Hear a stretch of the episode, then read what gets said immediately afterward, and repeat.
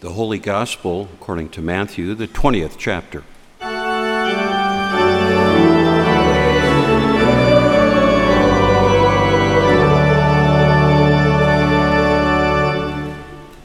Jesus said to the disciples, The kingdom of heaven is like a landowner who went out early in the morning to hire laborers for his vineyard.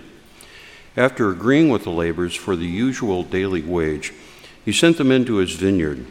When he went out about nine o'clock, he saw others standing idle in the marketplace, and he said to them, You also go into the vineyard, and I will pay you whatever is right. So they went. When he went out again about noon, and about three o'clock, he did the same. And about five o'clock, he went out and found others standing around, and he said to them, Why are you standing here idle all day? They said to him, Because no one has hired us. He said to them, You also go into the vineyard. When evening came, the owner of the vineyard said to his manager, Call the laborers and give them their pay, beginning with the last and then going to the first. When those hired about five o'clock came, each of them received the usual daily wage. Now, when the first came, they thought they would receive more, but each of them also received the usual daily wage. And when they received it, they grumbled against the landowner, saying, These last worked only one hour and you have made them equal to us who have borne the burden of the day and the scorching heat. But he replied to one of them, Friend, I am doing you no wrong. Did you not agree with me for the usual daily wage? Take what belongs to you and go. I choose to give to this last the same as I give to you. Am I not allowed to do what I choose with what belongs to me? Or are you envious because I am generous? So the last will be first, and the first will be last. The Gospel of the Lord.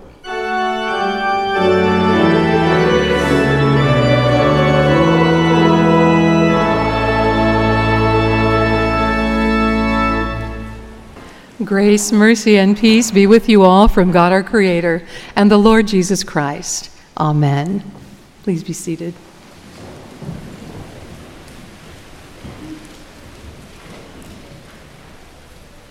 In the last two weeks, Pastor Westermeyer talked about two important understandings for us as God's people original sin and forgiveness. Today's big theme is grace, God's outrageous grace.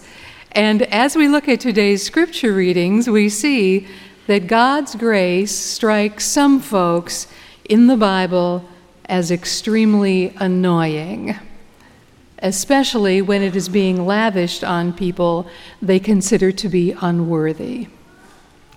In Jesus' story about the laborers in the vineyard, the ones who worked just a short time received the same pay as the ones who worked all day. The all day laborers felt cheated. They got what they were promised, but still they grumbled. Why would the Johnny come latelys, the squeak buyers, receive the same reward we did? We should get more. We worked harder. We're more deserving. The landowner, reflecting God's heart, answers them Friend, am I not allowed to do what I choose with what belongs to me? Or are you envious because I am generous? And their honest answer would have been yes. Have you ever been annoyed by God's grace? Jonah was. Was he ever? Jonah was a hoot. His book in the Bible is only four chapters long, and I heartily recommend it to your reading. The story begins this way The word of the Lord came to Jonah, saying, Go at once to Nineveh, that great city and cry out against it, for their wickedness has come up before me. Now, the next thing you would expect to hear is that Jonah, God's prophet, packs his bags and goes immediately to Nineveh.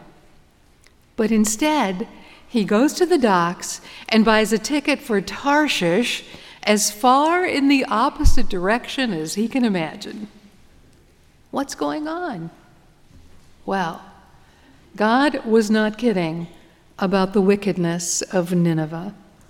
It was the capital city of Assyria, the most powerful empire in the world in that day. The Assyrians had a reputation for cruelty and brutality. When their armies captured a city or a country, they committed terrible atrocities and then they bragged about it. The Assyrians and the Jews hated each other. Jonah doesn't want to preach to them because he doesn't want them to repent. He wants them to be destroyed. In fact, he wishes God would hate them too. So he boards a ship out of there. But he soon discovers that it's hard to run from God. We know what happens next. A huge storm comes up. God admits, Jonah admits to the sailors that it's all his fault they should throw him overboard. Reluctantly, they do. And as everything calms down, those sailors worship Jonah's God. They didn't believe in God before, but they do now. God, of course, is far from done with Jonah. God sends a large fish to swallow him. I imagine God's dialogue with the fish. Hey, my fish, Get ready. See that boat? They're going to throw my prophet overboard. And the fish says, Yes, Lord. Okay, fish, now go swallow him. Yes, Lord. Sorry, fish, but you need to swim around with Jonah inside you for three days. Whatever you say, Lord. The fish obeyed God better than Jonah did. Now, a fair amount of speculation has gone into what it would be like to be inside a fish's stomach. Speculations include stink, digestive juices, darkness, and a host of other things you don't really want to think about. But here's how our Lord reflected on it in Matthew. Jesus said, Just as Jonah was three days and three nights in the belly of a huge fish, so the Son of Man will be three days and three nights in the heart of the earth. For both, after those three days, there was life. Now, apparently, being in the belly of a whale clarifies one's thinking, and eventually Jonah prays something like, Lord, I've learned my lesson. If I ever get out of this fish, I'm going to obey you. So God told the fish to vomit up Jonah onto dry land. I'm pretty sure the fish said, Thank you, Lord, and gratefully spit up the cranky pants prophet. A second time, the word of the Lord comes to Jonah. The same word, the same task. Go to Nineveh, that great city, and tell them what I said. Finally, Jonah went. The city was huge. Archaeologists have found its ruins outside modern day Mosul in Iraq. Jonah trudged into the city for a day and he cried out a really short sermon four words in Hebrew, eight words in English. He said, 40 days more, and Nineveh, Nineveh will be overthrown. Now, I'm very proud of Jonah's courage at this moment. He stands in the midst of an extremely hostile enemy city and tells them they are going to be destroyed. Granted, his attitude is wrong. He hopes they will be destroyed, but still, it took courage. And lo and behold, the people believed God's message as spoken by Jonah all the way from the common folk to the king. Everybody repents, fasts, puts on sackcloth, sits in ashes. And I am quite delighted to say that on this blessing of the Animals Day, we have a second mention of God's critters. First the fish, and now even the animals fast and wear sackcloth. It's really in there in chapter 3. so now we are at today's reading. God saw the sincere repentance and his changed his mind about the calamity he said he would bring upon Nineveh, and he did not do it. In spite of their terrible history, and frankly, in spite of their future, the next generation would destroy the northern kingdom of Israel. The Lord saw the repentance of this generation of Ninevites and granted mercy. And here it is again, just like with the laborers in the vineyard. Here is God's annoying grace. It makes Jonah so angry, and he begins to rant. This is exactly what I said would happen. This is why I tried to flee to Tarshish in the first place. I knew it.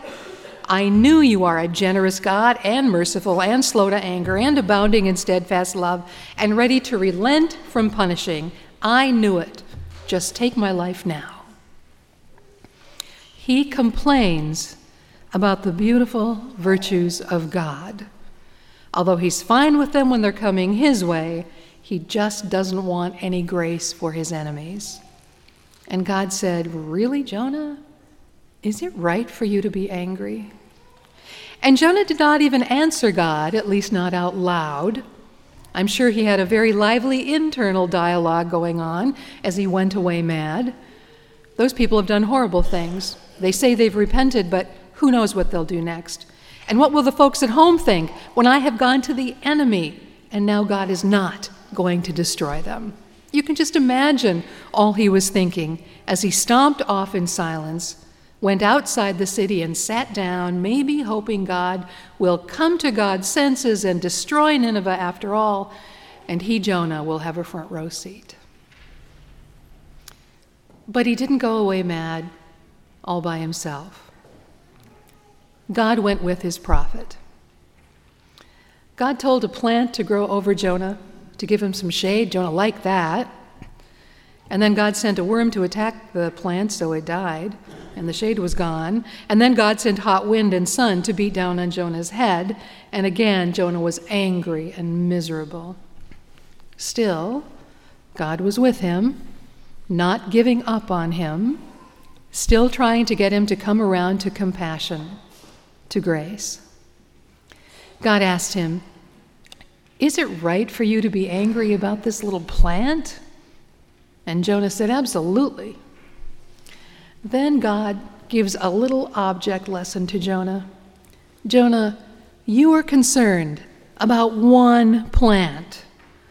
And should I not be concerned about Nineveh, that great city in which there are more than 120,000 persons who are lost, and also many animals? And that is where the book of Jonah ends with God asking, Isn't it right that I be concerned about Nineveh? Jonah does not answer God's question, it's left to us. So, what is your Nineveh? Where God is saying to you, I care about this, and I want you to care about it too. Your Nineveh may be what urges you out of your comfort zone. Your Nineveh may be the place God calls you where you do not want to go. Your Nineveh may be the people who have hurt you deeply, and God says, It's time now to forgive. Nineveh is usually uncomfortable for us. It's whatever we hate that God loves deeply. Wouldn't it be so much easier if God agreed with all our prejudices? But as Anne Lamott wrote, you can safely assume that you have created God in your own image when it turns out that God hates all the same people you do. The good news, yes, the sometimes irritating news, is that God is infinitely more gracious than we are. The good news is that God's grace is, in fact, outrageous, loving even evil Nineveh and wanting good for it, loving Jonah even when he was fleeing, loving us, whether we are heading toward Nineveh or in the opposite direction. We can run from God, but we can't hide. When we try to leave God, God refuses to leave us. That's just how it is. So, may the good Lord show us our Nineveh, and when we get there, help us. In the name of Jesus, amen.